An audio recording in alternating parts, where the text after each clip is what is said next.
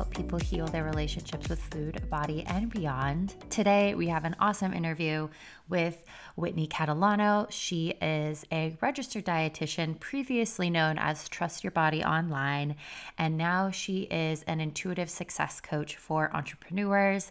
And we talk about so many incredible things today on the podcast. But before we get into that, this episode is brought to you by Food Body Soul, the membership. This is my favorite place. It's a group coaching program and sisterhood for those looking to heal their relationships with food, feel confident in their skin, and cultivate a deeper connection to themselves. It's such a fabulous place. The guidance and support that everyone inside shows each other is incredible and so healing. And being on the same journey as others, knowing you're not alone, there truly is nothing like it.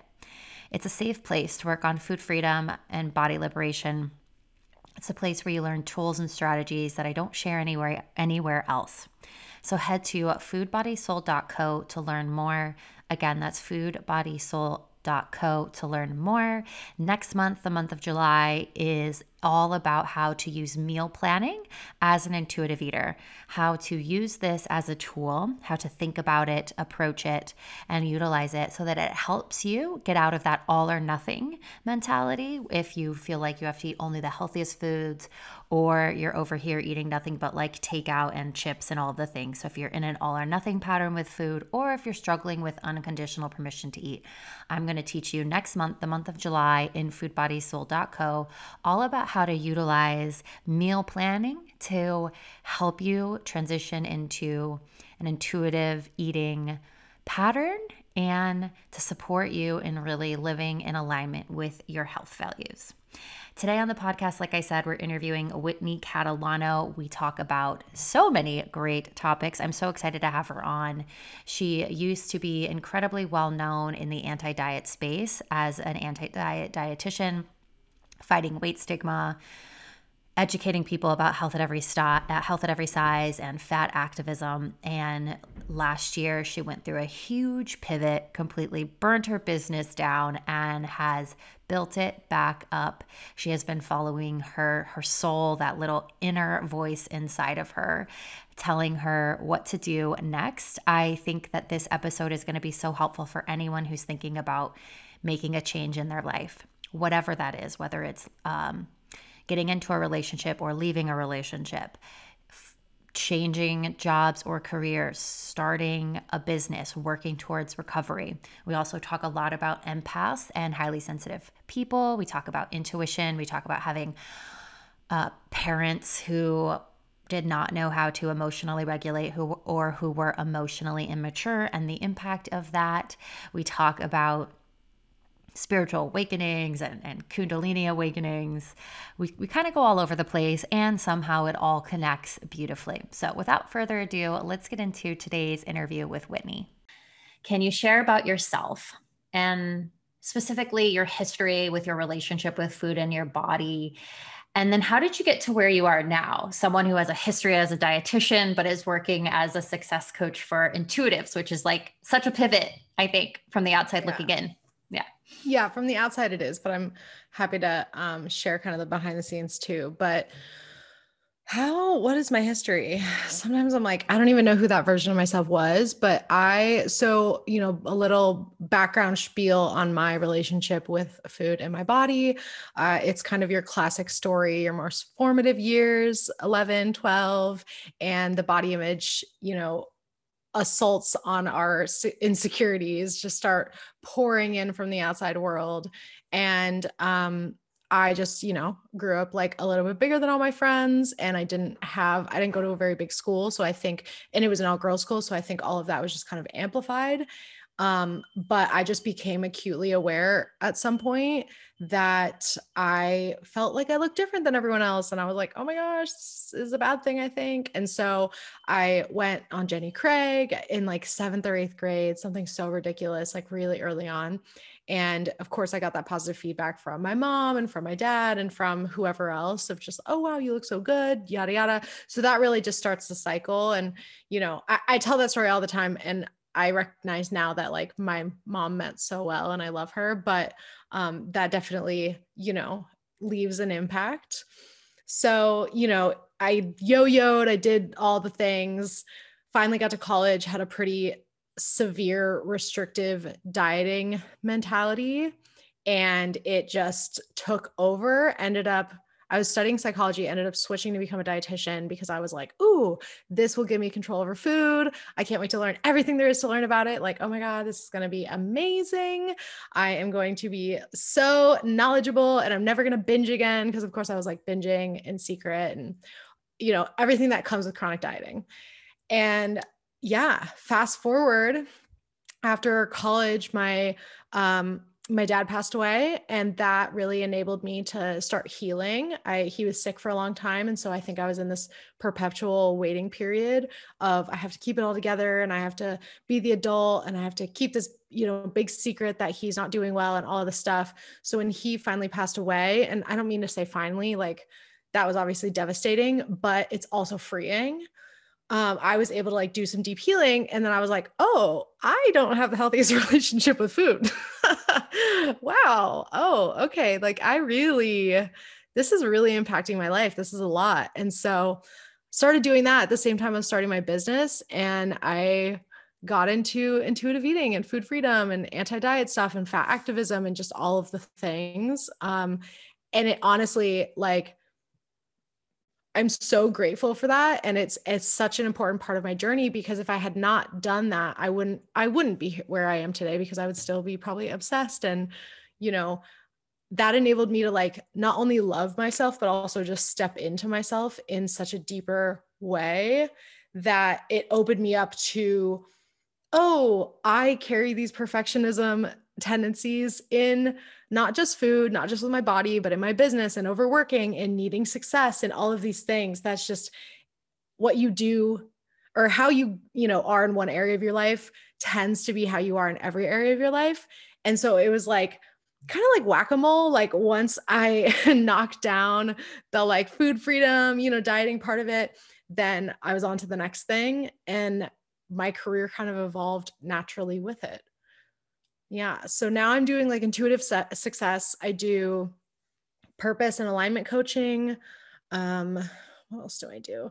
I, I help empaths with boundaries, with confidence, things like that. So it actually is ironically stuff I was doing before, but no one, you wouldn't have known I was doing that stuff before unless you were really paying attention to my Instagram or you were like a client because what was happening behind the scenes was this much deeper work that had absolutely nothing to do with food.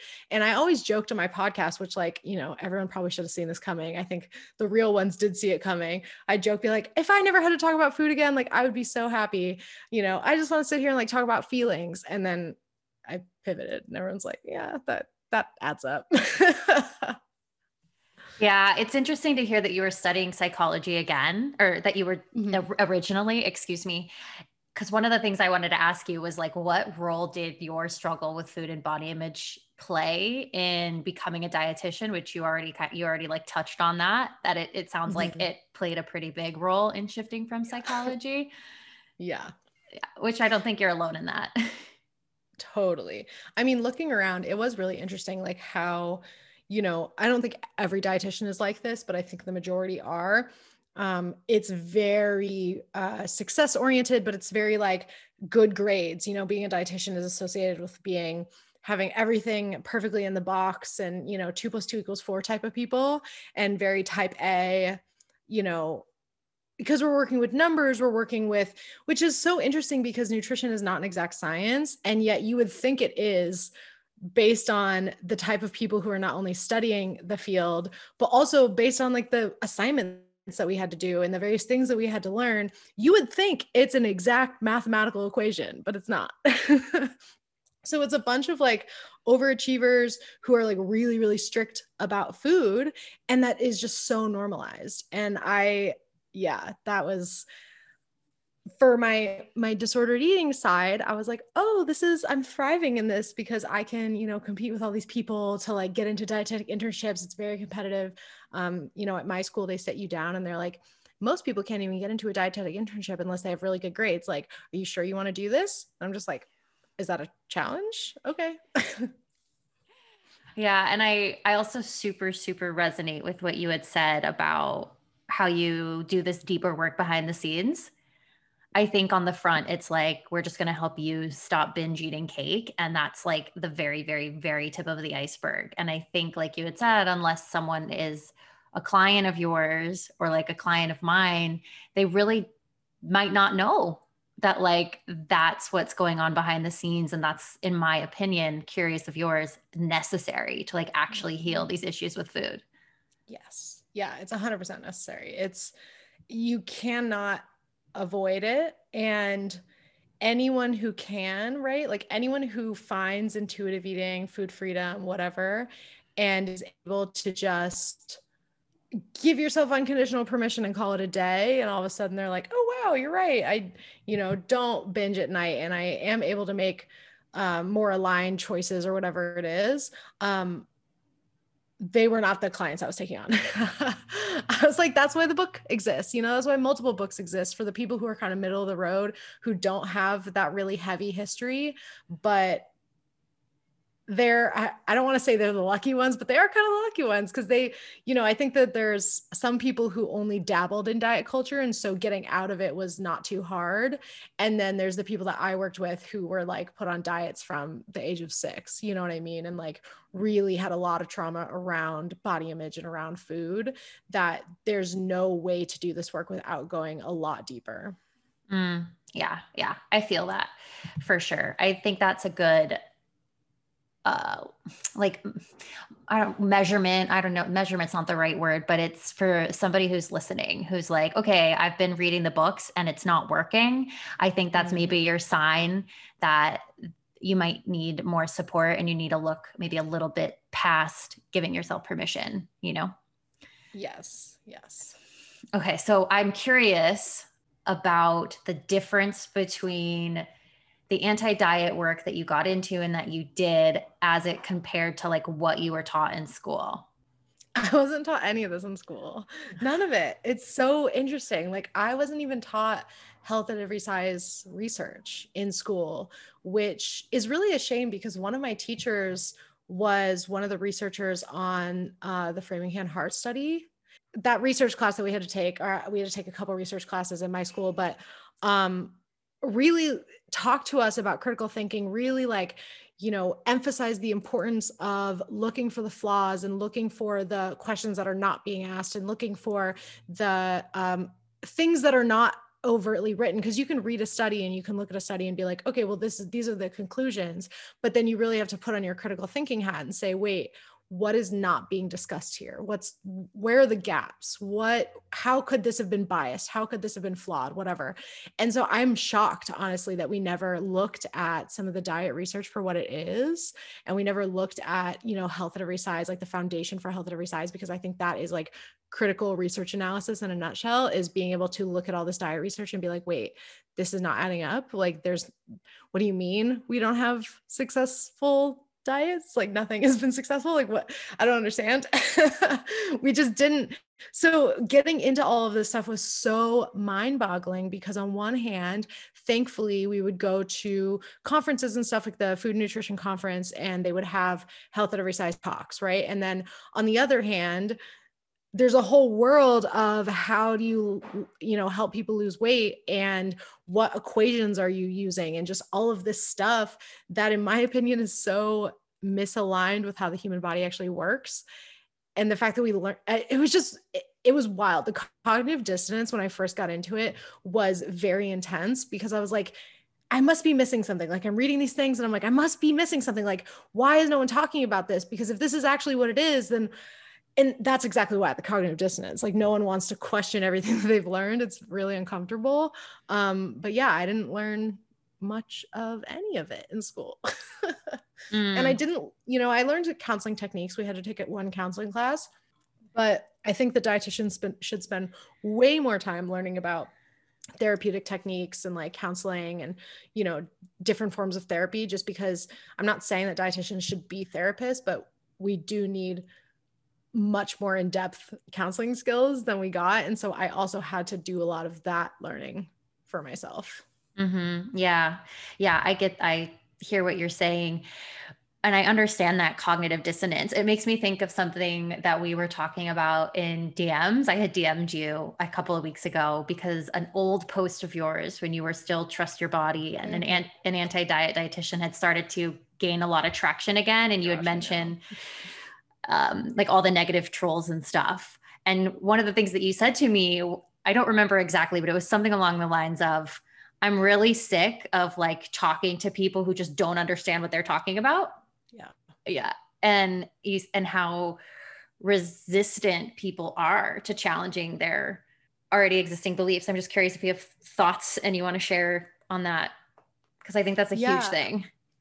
Yeah. So I was, I have a friend, it's kind of a tangent, but related. I have a friend who is probably one of the smartest people I know. Half the time he talks, I'm like, you're not talking to like us lay people. You know, he's kind of your classic academic, but he's very um, counter to, you know, he's really interested in looking at the flaws of the culture as a whole, you know, and uh, tearing down these, the frameworks w- within which we're having the conversation and one of the things he was talking about so his his focus is around environmental justice and you know, agriculture and things like that, food just in general. And whereas mine was more bodies and like the his is more cultural and mine's more internal right so i was watching him talk about these things where he was like it's so hard to even discuss the environmental impact of let's say agriculture for example or animal agriculture because every analysis that's been written about it has been through the lens that there we will always have animal agriculture, right? It's this normative lens where that is the foundation, that's the non contested foundation right? It's it's the foundation that everyone assumes to be true that we will always have animal art um, animal agriculture. And as long as we always have animal agriculture everything that we're talking about we're we're picking apart all these little things like these little sources of carbon emissions or whatever it is but everyone's ignoring ignoring the elephant in the room which is like the actual animal agriculture is the problem. And i was like that's exactly how diet culture is. Like that's exactly the same thing is we're all talking about health and food and mental health and all of these things through the lens of but you have to lose weight. And we're not actually looking at the infrastructure itself of weight loss of dieting of needing to be thin to be quote healthy. We're not actually looking at that on a cultural level. And so for people who have never considered that the infrastructure might be the problem that's an impossible conversation it's an impossible conversation to have you know? And i do understand it. I mean i really do believe that food freedom and stuff like radicalized me honestly. Because once you start questioning questioning one infrastructure entirely especially evidence based right? Quote evidence based when you start questioning entire body of research nothing is real. You're like oh okay this is all fake. And we're all just listening to these like white male scientists who have been running the industry for the entirety of it. Like so to your point you know there are so many people who get really heated and and i do i have a lot of compassion and empathy for these people because you know i can only imagine the things like based on the things that people say and spew i can only imagine the things that they've been told about their own bodies, about their own food, about whatever, and the things that they experience, the way that they viscerally react. Like when someone has a fight or flight reaction to like an Instagram post, that's coming from a wound of theirs. So I can only imagine what they've learned. But at the end of the day, like you cannot have conversations with people who are just not ready to question the basis of what they know and that's fair like it's fair if you don't want to question the world like I, it's hard for me to even be like you know make a moral judgment about it because i get it we're not supposed to like the human brain is not designed to question our entire existence. What do you mean by that? Our the human brain is it can be trained to question the our entire existence i think there are people who are born um, with a purpose. I mean, this is my sort of like spiritual beliefs, but I think that there's a lot of us who are here to kind of end karmic cycles and we have family members or whatever. We have generations and generations of people repeating the same karmic cycles and almost in this like numbed out, like you're just going through the motions and not questioning anything. And then there's a generation that comes and we're like, hey, this is weird. and so we're here, like part of our purpose, right, is to break those cycles, to actually make meaningful change and like question it. And that's really how society evolves and moves forward is that people come and we kind of start to wake up. And I think the internet's got the biggest role in that is helping people wake up to the fact that like you don't have to accept the status quo if you don't want to. Like, and you probably shouldn't, right? So that's kind of at odds with our physiology. our physiology says survive. That's it. Survive, reproduce. We're not, we don't have like complex thoughts. This is like our, you know, reptilian brain, our little, our little brain in the back, not like reptilians, not like the conspiracy theory, but just like the the brain that's only responsible for our fight or flight and for our survival. That part of our brain is not, you know, questioning the entire culture, that part of our brain is looking at the rest of our brain that questions the entire culture and being like, but that means rejection. That means you might be kicked out of society. That means you might die. That means you might not be fed. That means whatever. So don't do it. So it is this battle of like an actual physiological fear, whether it's rational or not, right? Whether it's like founded in uh, something you should actually be afraid of or not. Sometimes it is, sometimes it isn't. Um, but that part of our brain is like fight or flight stress response like no no no don't question it don't question it because then you won't then mommy won't love you and then you're gonna die. And like you won't be safe and oh my god like i and can't protect it. you. Yeah. Yeah everything's like you're gonna die. Oh, wait oh, i'm gonna be okay? It's gonna be fine. Yeah. It makes me think a little bit of like something i learned in neuro linguistic programming about how our brain is taking in 2.6 million bits per second of data in every second. And our subconscious beliefs are actually filtering out all of that information except 126 bits per second. So that means that over 2.5 million bits per second of data is being filtered out because, because it doesn't already match our pre existing beliefs. And my friend Brandolyn explained it as if there is this bright white light to your right and it is shining through a filter. And after it's done filtering out all of that information, all that's left on the other side is red the light red. And it's not because the original source of that information was red, it's just that the filter filtered out everything but the frequency of red. And so when you're taking in information that doesn't already match your pre existing beliefs or already confirm what you believe, it's just not going to register. I'm curious if you also think this is in the same realm of what you're saying. Absolutely. You know, one thing that I a coach said to me a lot, which really, um, you know, a couple years ago, was our brains are evidence seeking machines, and if we have a set of belief systems, a way that our brain operates normally, we will find all of the evidence to support that. And that's really where like thought work comes in of saying, okay, well, if you're looking for the evidence that you're a failure, you're going to find a lot of it. but if you open yourself up to looking for alternate evidence, even when it's super uncomfy and feels like, oh, you know, you will find evidence of the opposite too. And how how do we deal with that as humans? Because I think that that's that alone is really difficult because then the ego flares up and is like, but that might mean I'm wrong, you know, especially in conversations about society, about culture, about, you know, food and bodies or whatever you're talking about. That might mean I'm wrong. That might mean that everything that I believed in is wrong, that I've wasted years. I think a big one for people is like, I wasted years dieting and now I'm going to discover this. Like, but but if this works and i do feel more free around food and i do finally get what i'm looking for that means that i wasted 20 years or whatever doing the other thing. And then you know we just look for more reasons like not to do it. At the end of the day it's like it doesn't matter how long it took you to get there. Just get there you know? Like we're all existing within this culture. So sure it may feel like you wasted 20 years but also those 20 years were really important to your growth and your evolution. So it's like let's go let's be easy on ourselves you know this is not an easy thing. So yeah i think you're 100% right with that which we we kind of need to look around the filter. Yeah and acknowledge that there is a filter. Yeah. Yeah. I know you had said that you're happy to not be in that space where you're getting those comments from people for whatever reason. And again i i agree it's an i have compassion on them as well because at some point i was in their shoes and like really convinced you know, and all of the things that diet culture teaches us.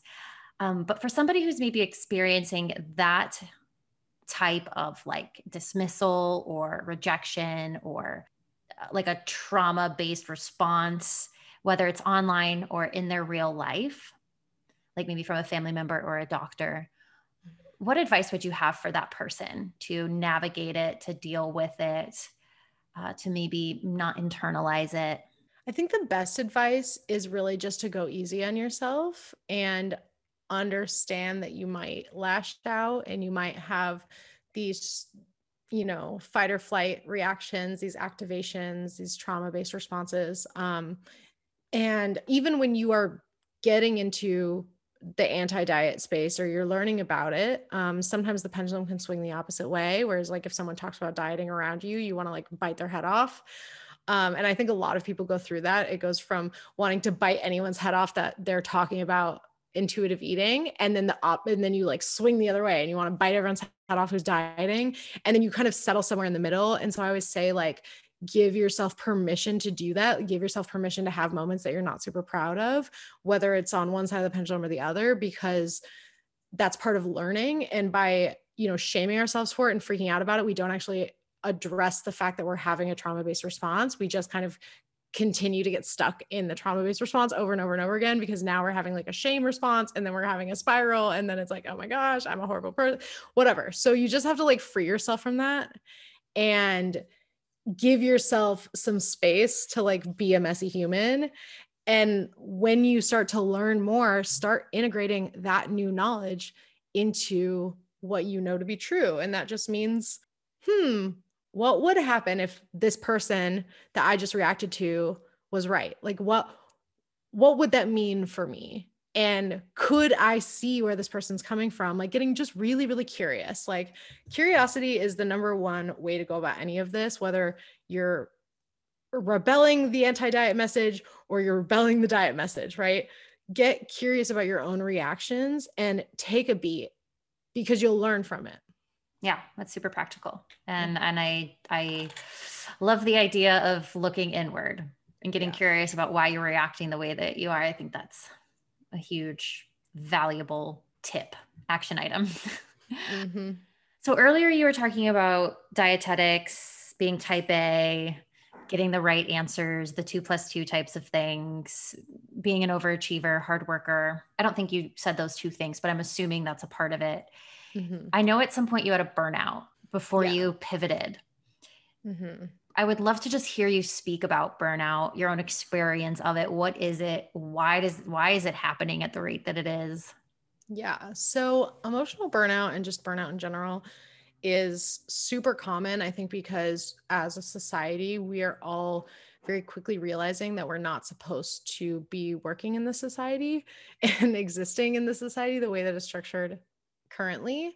Um, I don't think anyone ever was, but I, you know, when the Industrial Revolution was happening and this type of spend your entire life working mentality uh, was created by those who wanted workers, um, there wasn't a choice. You didn't have a choice whether or not you're going to work absurd hours and you may even die in the factories right? And as long as you can put a little bit of food on the table that was like all you had.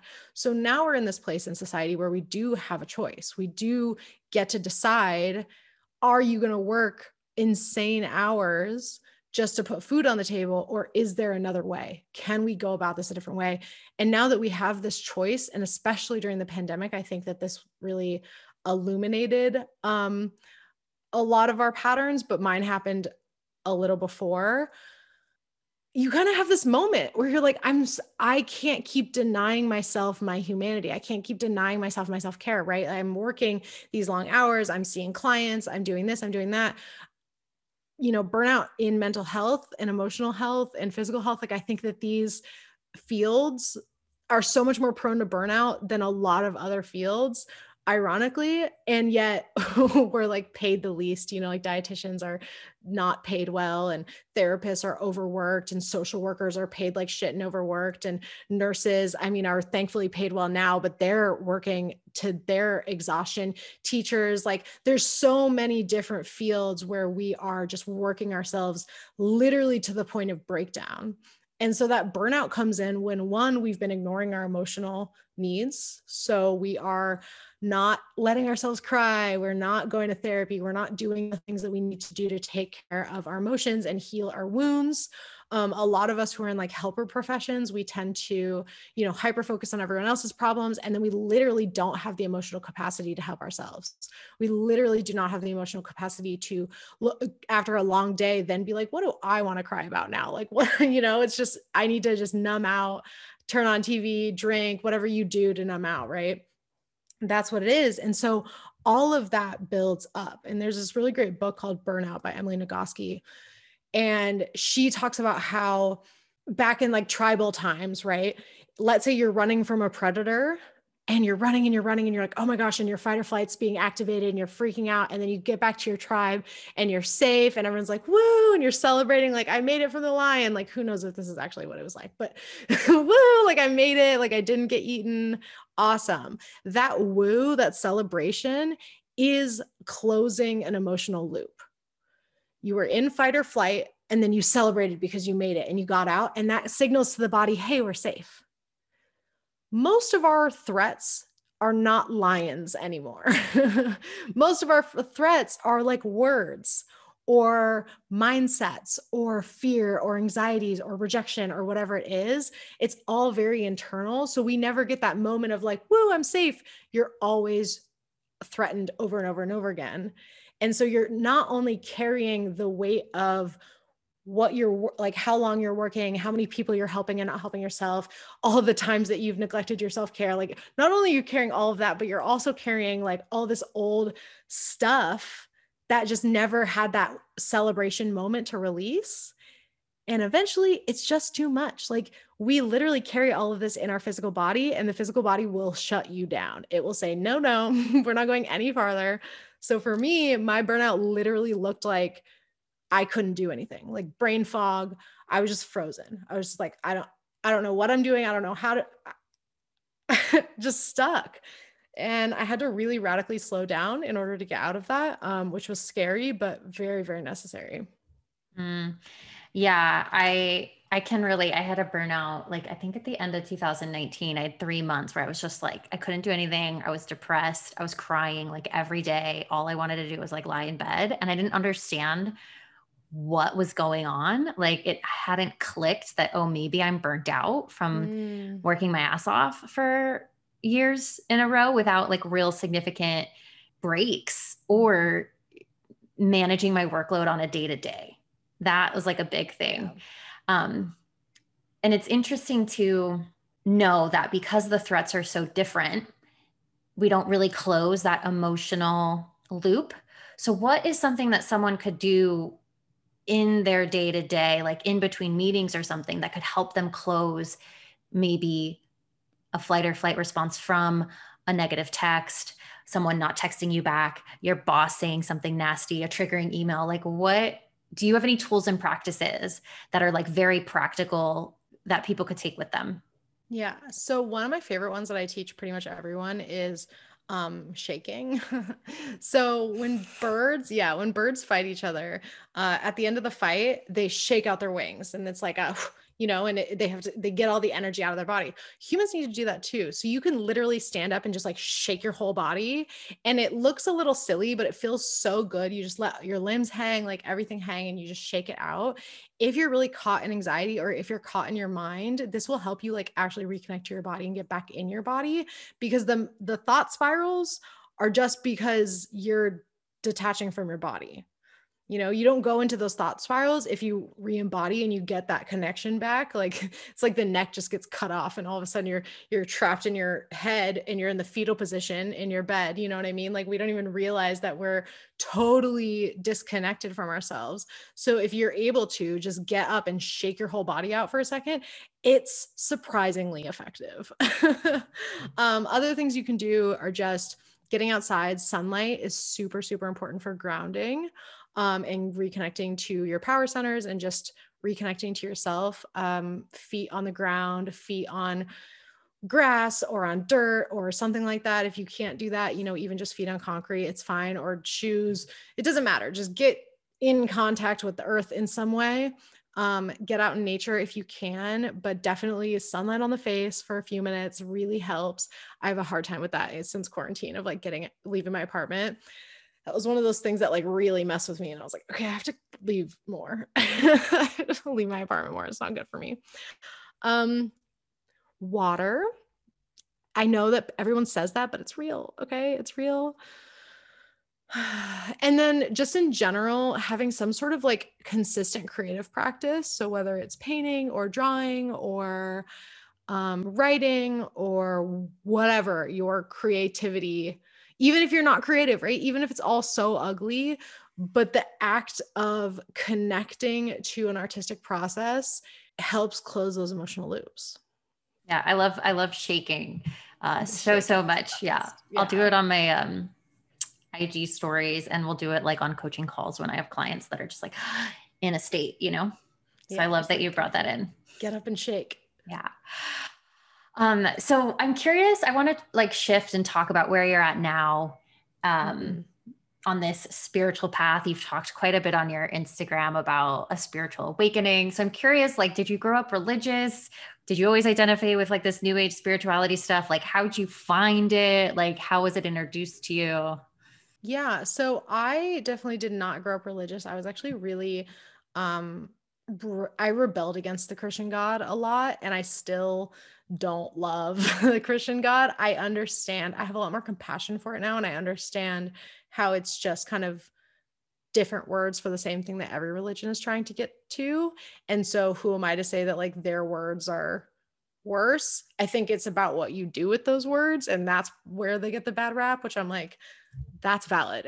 like we we can't pretend like, you know, Christianity doesn't have a very problematic history and also um, a large problematic subculture. That being said, I know a lot of Christians who are some of the most amazing people in the world because they actually hold those values to be true. It's not a tool for shame. But I did really rebel against it as a child. My mom kind of gave me the option when I was younger do you want to go to church or not? She's not really religious. She's very, you know, ironically enough, um, my mom is kind of the polar opposite of me. She's extremely two plus two equals four. She was a lawyer. She was, she's very logical. She doesn't get really emotional about politics. She doesn't get really emotional about really anything except for, you know, things that are super personal to her. Whereas I get emotional about like everything. um, so I think that, you know, created some issues with us like learning how to communicate because she just did not understand why I was such an emotional person. And like in every way you know i'm just i'm also very big idea visionary big picture and she's more of like an analyst brain um can zoom in on the micro details and always wants to like pick apart my big my big ideas. And i'm just like they're ideas. Like i'm just talking things out. Like i just see patterns and i see trends. I'm not you know whatever so we tend to we tend to bump up against that and so religion was never really a big part of anything i went to a christian high school from sophomore to senior year and i kind of saw the best and the worst of christianity which i think is very interesting now looking back because I have a lot of like knowledge about it, which I'm grateful for. And I'm able to see the patterns between like how is it used to actually benefit people and how is it used to really harm people. Because I saw both in, in teachers and students. Um, but, you know, for the longest time, like I've always sort of spoken from a new age spiritual perspective. Um, but I didn't connect with it until in the same way until last year. Like I've always kind of dabbled, but it was never, it never stuck, right? Like it never like, I just kind of, I, it's hard to really explain. I don't, I don't even know how to explain it. I, Cause I've always been interested in like the supernatural and witchcraft and like um, learning about, you know, spiritual practices. And I think when you're in the personal development sphere long enough, you just get this language coming in as well. Um, and I've always believed in things outside of what we can see in front of us. However, I was never convinced about a, you know, a God.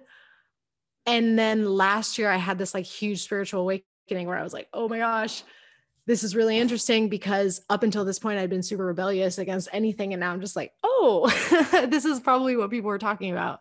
Um, yeah, I don't even know if that answered your question it's kind of like hard to parse through because once you're like on the other side, it's hard to think back and be like, because now on the other side of it, I look back and I see all the puzzle pieces, how they were lining up. Mm-hmm. And then it all kind of came together into a picture one day. And mm-hmm. I was mm-hmm. just like, oh, whoa, where'd this come from? yeah, I get that. It reminds me of I used to read a quote before every podcast interview by Steve Jobs, and it said, You can't connect the dots looking forward you can only connect them looking back for backwards so you just have to have faith in something that the dots will connect mm-hmm.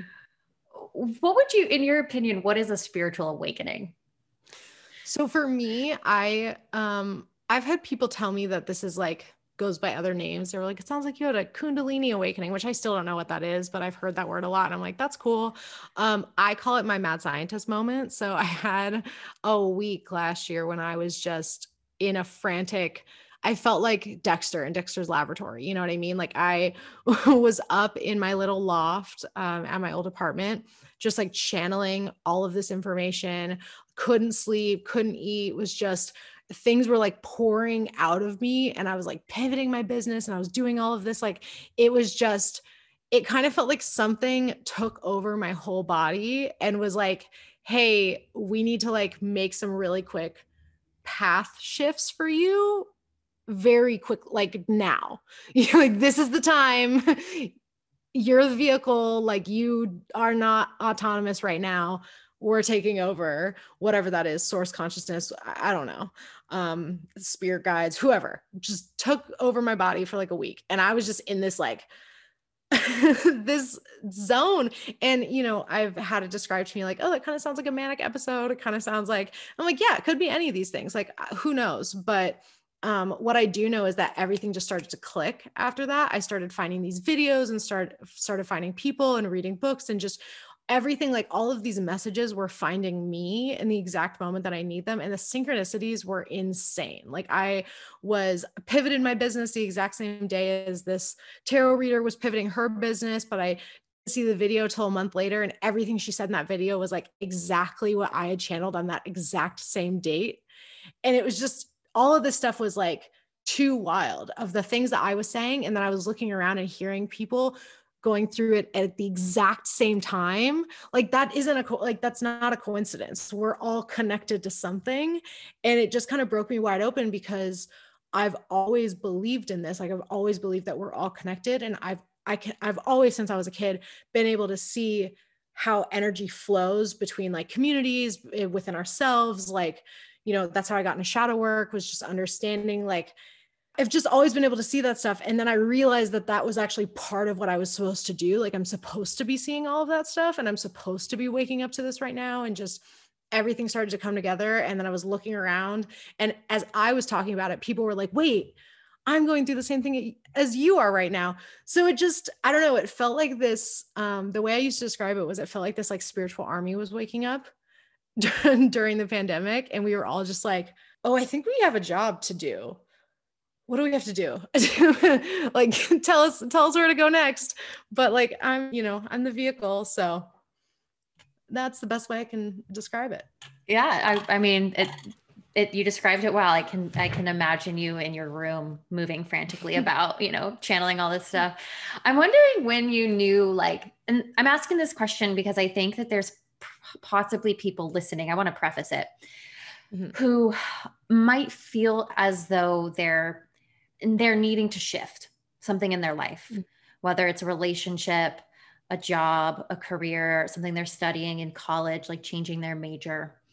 I'm curious what you felt like leading up to to when you were like, okay, I need to pivot. Like what were some of the signs that you were picking up on that it was time to shift?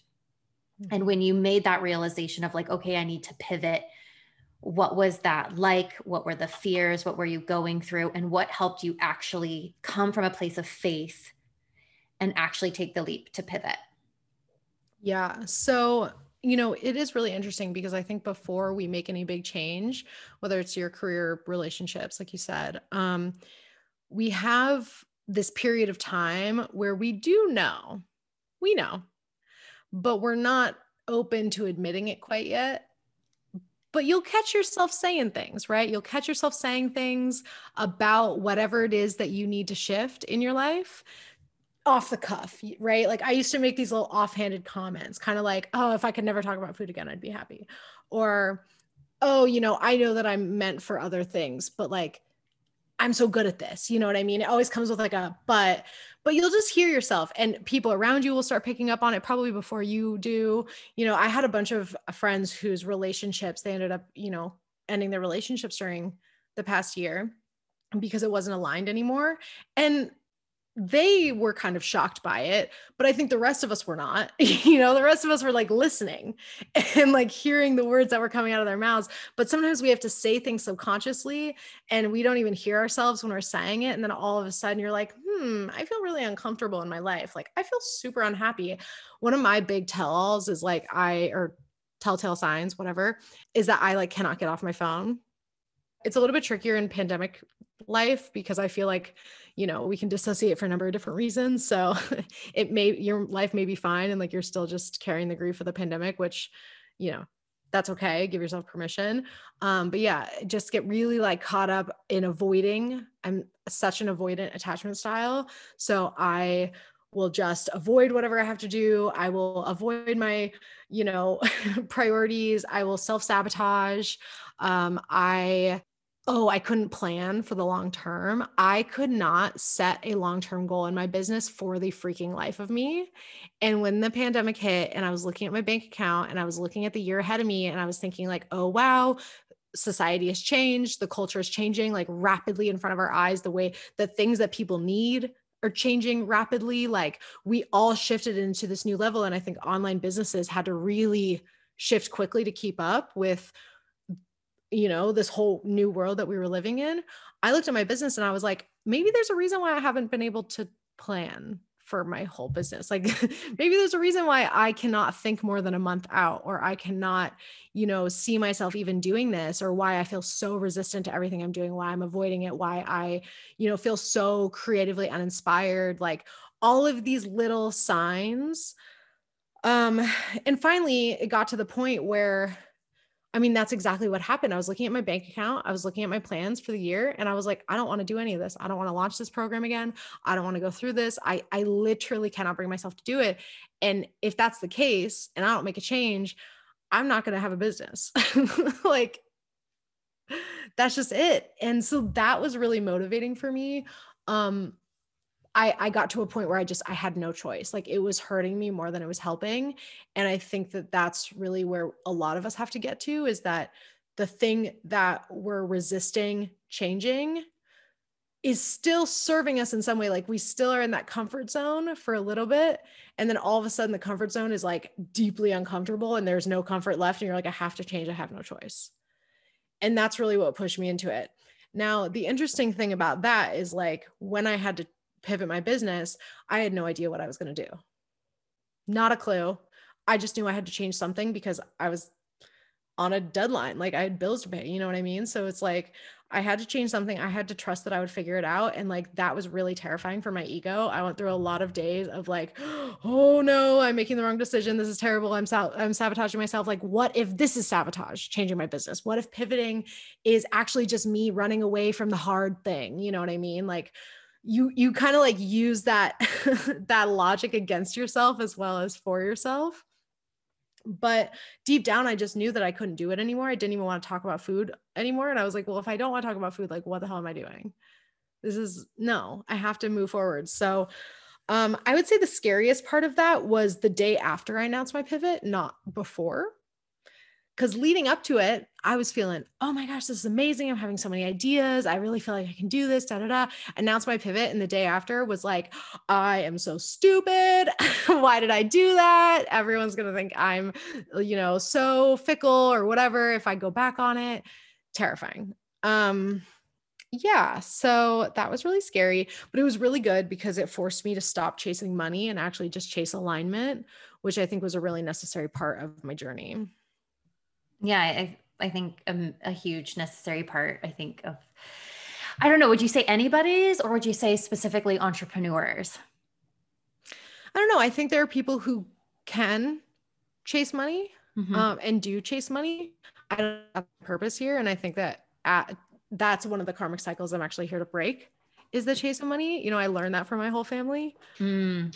So by, you know, by letting go of that, I was kind of going against what I, everything I had been taught as well. And also, I had to come to terms with how do I make sense of this? How do I still make money? How do I still, will I even still want to? You know, it's just all the questions come up, the existential questions of like, if I'm not chasing money, then what am I chasing? And how do I chase that?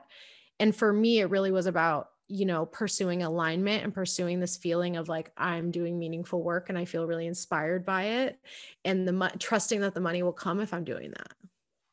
Which can be so scary. And mm. I'm as I was listening to you speaking, I was thinking about how similar this is to somebody who's thinking about finally working towards food freedom and healing. Exactly. And it's how, the same. Yeah. Do you want to speak to that a bit?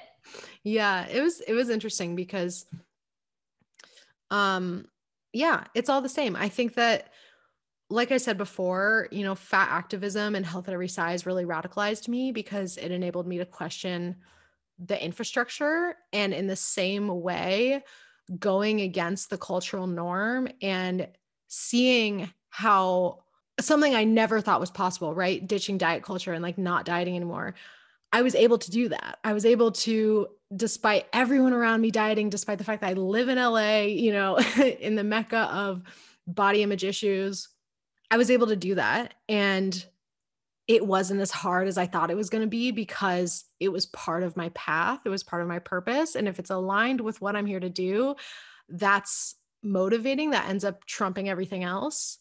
And so this felt like that lesson 2.0 you know what i mean like it's the whack-a-mole like we're on to the next version of this and oh okay i think maybe i'm supposed to be doing this in every area of my life mm, yeah i love that i love that and i loved how you had mentioned like sometimes we have to get to this place where our comfort zone becomes so unbearably uncomfortable mm-hmm. that that we it's like that tony robbins quote like until the pain of staying the same is mm. greater than the pain of change, you're probably not going to change. Yeah. It's kind of like one thing, one of my business mentors, she calls it hovering over rock bottom. Mm, yeah.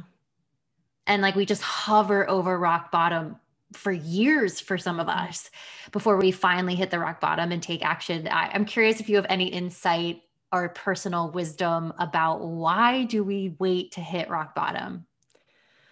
Because I think we're all doing it. You know what I mean? Like, partially it's our brains protecting us from change. That's what they're designed to do. And like, thank you, brain, but also like, no, thank you. You know, it's not super helpful, but I get why you're doing it. But yeah, I don't know. I just think that our our society is kind of built to keep you hovering above rock bottom and the cultural narrative.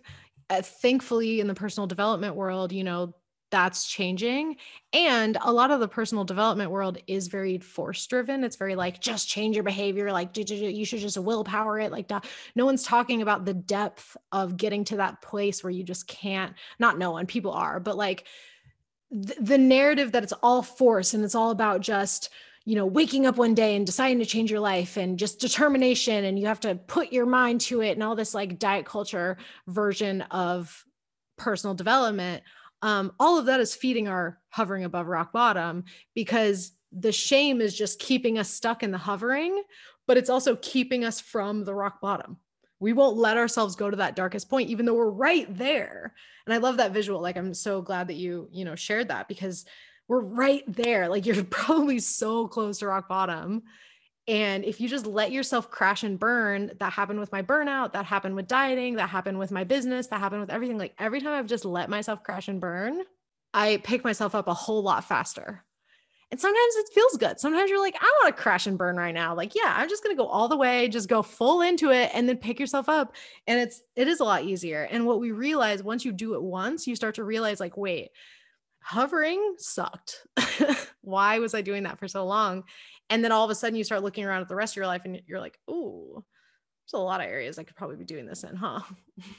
yeah, absolutely. Yeah, I I do believe pretty strongly in the like how you do everything is how you how you do one thing is mm-hmm. how you do everything. Exactly. You know. Um so I want to chat about your most recent IGTV video to kind of wrap up mm-hmm. our convo about trauma, empaths, highly sensitive people. Could you talk about that perhaps from the lens of someone who's struggling with food and body and how if how maybe perhaps those two things could influence and connect to, to each other? Yeah. So this is where i got all this knowledge um, is through my food freedom work because i my the clients i tended to work with are highly sensitive people are empaths or self-identified empaths are intuitives are you know they're they're people like me. They're people who um you know see themselves and their journey in me and that's why they're attracted to me to begin with. What one of the things that we do in the society is we try to be accepted right? As a as a kid especially that is like our number one priority. Be accepted by mom and dad or mom and mom or whoever right? Be accepted by your parents because they feed you and because they house you and because they keep you alive you have to be accepted by them you have to be accepted by the culture because if you're rejected then you might not survive and everything comes down to survival. And so, from that place before our brains are fully developed and we're just sort of taking in the world, not only are we adopting like the entire outlook that our parents hold and the entire outlook that our the culture at large holds because what we're doing is we're basically absorbing all that information from a really young age and trying to figure out where we fit into it and play by the rules so that we will survive. That involves losing weight. That involves people pleasing right? And um, a lot of us who have been through body image trauma who've been through dieting trauma whatever from a young age before you had the opportunity to consent to any of these things um, you probably had parents who were not exactly didn't have a ton of emotional uh, processing tools right? Emotional regulation tools. They also turned to food as a coping mechanism. They also turned to dieting as a self-betrayal coping mechanism. Um, they also talked horribly about their bodies and hyper fixated on their bodies instead of actually doing the deep emotional work that they needed to do and they taught you the same thing. And so when you live in a household like that you know one of my favorite books that i had pretty much every client read was Adult Children of Emotionally Immature Parents. If you haven't read it, highly recommend. That book will break you right open and you're like, "Oh, this all makes sense now."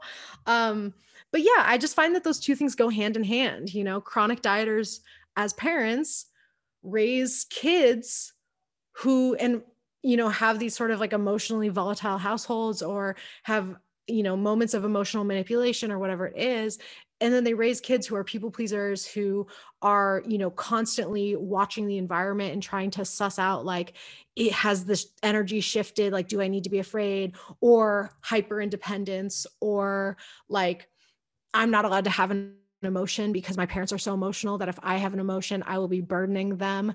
Things like that. Everyone has a different story around it. Everyone has a different like flavor of it. But more often than not i find that those two things go hand in hand and so when you're doing the deep emotional work around food and allowing your body to change, allowing yourself to give up the pursuit of weight loss, what you're doing is essentially saying, I'm not going to live my life to accommodate my parents or whoever's comfort anymore. And that illuminates all the areas in your life where you were living and keeping yourself smaller and hiding your emotions and denying yourself of the things that you needed and all of this because that's what you felt like you had to do to keep everyone else comfortable. So, you know, this word empath, um, I think is a tricky one because, on one hand, I think that there's some real basis to people who are more intuitive, people who are more emotional, people who have more um, just a, a naturally stronger ability to tap into energy, into emotions, and whatever. And I think a lot of people who self identify as empaths, like I used to, and who get really firm and like, oh my gosh, I'm just, I help everyone. No one ever helps me. I'm such an empath. Like it's this very self victimization, like wounded place that is coming from. That to me always speaks to like, okay, let's look at where that came from. Like, what, what are you coping with? Because if we can get to that root of that, then we can work on like boundaries, right? And actually taking autonomy back. Yeah. And for anyone who's not sure, what's the difference between an empath and a highly sensitive person, if there is a difference? Yeah. So, um, from what I've read online, and of course, when you look online, everything contradicts itself. So, I also say whenever I talk about this that like it doesn't particularly matter. but the gist of it is that highly sensitive people tend to be more environmentally sensitive, um, can be more introverted. I would say highly sensitive people, if anyone here like studies human design, anyone here as in listening, um, study studies human design, you know, reflectors, people with open emotional centers, um, you're really sensitive to the energy around you. Whereas empath tends to be associated with like you take on everyone else's emotions and you're you've got people pleasing tendencies and all so it's much more people driven whereas highly sensitive people can be about people, but it's also largely about environment. Mm, yeah, that's and I think dis- that's where the crossover comes into. Yeah, that's a good distinction. Yeah, absolutely. And I think boundaries is a huge thing for people when they are going on this anti diet journey and that food mm-hmm. freedom journey. I think boundaries are really important, especially if you have people in your life who are still very caught up in dieting, or it's a parent who put you on your first diet. And I could see how, if you are an empath or someone who grew up people pleasing, it, it would be challenging to do that. That would be like an area where you'd have to put in some work for sure. Yeah. That used to be one of the first things I did with a lot of clients was like, you know, not only would they be neglecting themselves, but they would be the basically on call therapist for all their friends and family. and, you know, I would tell them, like, you are about to sign a contract for to work six months with me. Okay. I need you first and foremost to go to your family and friends and say, Hey, I'm under construction for a little while and I can't be the one that you call. And I love you and I'll be back. And if it's really important, let me know. But you're going to have to find someone else for right now because I need to work on myself. And they were always like, Oh, Whitney, I don't know. But once they did, they're like, oh my gosh, I feel so free. I'm like, no, yeah. like you need this space. Yeah. Yeah. Uh, so, two more questions and we'll wrap this up. I'm curious if you feel like you're now doing your purpose work, your Dharma, your soul contract stuff? Or do you feel like there's a p- possibility that at some point you'll evolve again and it'll look differently? I mean, I think I will evolve forever. I think my dharma, my purpose is about evolving, is about not niching down and not forcing myself to do one thing for the rest of my life. I don't think I'm meant to be the expert who does one field for 40 years. I think I'm meant to be the person who does a lot of things throughout my life and shows people it's possible to do a lot of things um, and to be a lot of things, you know, because that's that's how I've always been and I think I denied that about myself and I think there's a reason why I've never kept up with a hobby for longer than like, you know, however however long. I'm not supposed to. I'm not supposed to keep up with a hobby for my whole life you know? So i'm doing what i am channeling right now. I'm doing what i'm called to do right now. I'm i'm using the information that i have putting out the products follow, following the momentum basically. And when i'm on to the next thing i'm on to the next thing. And so i've structured my business that way now and i've made it a big part of my brand story of like i'm gonna pivot again so if I put something out, if I introduce a course or I introduce an offer or whatever, you can assume, like, as much as I'd like to have one of my goals this year is to have like things that I repeatedly launch. So I just don't have to worry about creating new stuff all the time. And I can focus on, you know, just being, which is, you know, cr- crazy thing. Excuse me, crazy thing to think about. But yeah, I just want to like exist. Like sometimes I don't want to work screw me, you know, screw it, screw me. That's like, but honestly, like sometimes I just don't want to work. And so I've been telling everyone on Instagram, like, just be prepared and know that if I put something out, like that might be the only time I put it out, or I'll put it out a bunch of different times. I don't know.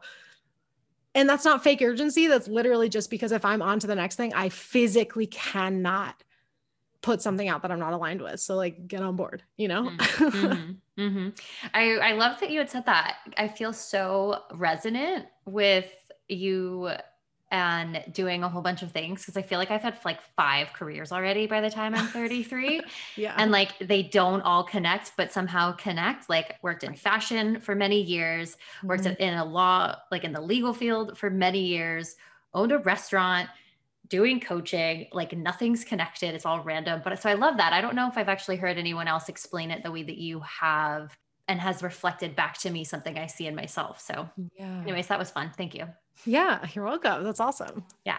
Okay. So, what are you most excited about in life right now? I think I'm just really excited for my business this year because I feel like I'm stepping into a new level of like entrepreneurship and a new level of leadership that I've been kind of avoiding because I actually am giving myself permission. You know, I'm playing the long game a little bit more um, than I ever have before. And by that, I mean, you know, creating passive income streams, creating offers that kind of sell themselves that I don't have to constantly be launching and stuff because I've finally started giving myself permission in my business to, if I want to take a week off to just be creative and do whatever and hop on social media and just talk and not actually do any admin work or work on my business at all, I can do that, you know, and I can go travel and I can do whatever as soon as, you know, things, whatever. We're in this like perpetual waiting. But in the meantime, like I've actually given myself space in my business to just like be a human and I'm really having fun creating right now, which I think is the first time I've been able to say that authentically in my business that I feel like I'm having a lot of fun creating. And I have the space to do so. And I don't even, what's ironic is I don't even have the like money. You could look at my bank account and be like, do you have the space to do that? And I'd be like, no, not really, but I do. I created that space for myself. And it's like the most freeing thing in the world.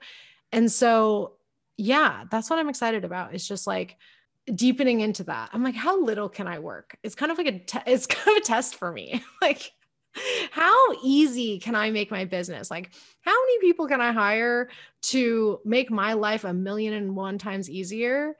So that I can just vibe. Like, I just want to sit here and I want to just, you know, whatever. So that's what I'm I'm loving right now. Nice. Cool. Yeah. yeah. Yeah, I feel like this is a conversation that I am a part of because I'm also an online coach and entrepreneur. And I feel like this might be somewhat of a new perspective of like, how little can I work? Like, that's, I think, might be a radical perspective for some people mm-hmm. um, listening. But it kind of goes back to you rebelling against exactly. all of these cultural norms and challenging the status quo. Um, so it's right in alignment with you i think. Yeah i think yeah. that's my whole thing here. So no matter what i'm doing you can always probably catch me trying to work less right. and being proud of it. Everyone's like i'm so lazy. And it's like no you're not. You're just not supposed to work. Like that's fine. I'm lazy too then. Screw it you know? I can still be successful and lazy. Like who cares? Why is lazy that thing that's so radical. That's like yeah. so not patriarchal capitalistic at all. Mm-hmm. yeah that's kind of the point. I'm like screw y'all. I'm gonna do this um, so where can everybody find you? What are you working on right now? Do you have any offers coming up that you'd like to share about? Just where should people go if they want to connect? Yeah, so you can find me on Instagram pretty much um, is my main one. So that's at Whitney Catalano. Change my handle, so it's just my name now. Um, find me on Twitter. Find me on TikTok those are the three places. Still don't have a website. Like that's the funny thing about pivoting. I was like i'll do a website later. So you know maybe later in the year i'll have a website but in the meantime don't need it. Don't care. Um, some exciting things. I probably have some empath resources available by the time this comes out I'm creating like a boundaries for empaths workshop. I have a program called Called to Heal, which is for people who are here to help people, basically how to regulate your ego, how to um, do the emotional work, how to create firm boundaries, and just like all the prep work you need to help other people. Um, and I'm sure I will have other things in the mix but that's what I got um, planned for now. I also have an intuitive business course uh, coming out that basically helps intuitive people like chill out and make business easier and like how can you start your coaching business in a way that like is not skip the two years of stress that i went through and just like fast track to what i tend to help people do so that'll be coming out soon nice. maybe it's out i don't know yeah, based on when this is released. Yeah. Yeah. Yeah. Thank you so much for being here, Whitney. It's been really great to chat with you. Yeah. Thank you for having me. If you love today's episode, please share it with a friend, share it in your Instagram stories, or go leave a comment on my latest Instagram. I always love hearing from you guys. And if you're listening to the podcast and if it's helping you, that really lets me know that you're enjoying it and it helps keep the podcast going. So thank you so much for tuning in to the Love Your Bod Pod, and we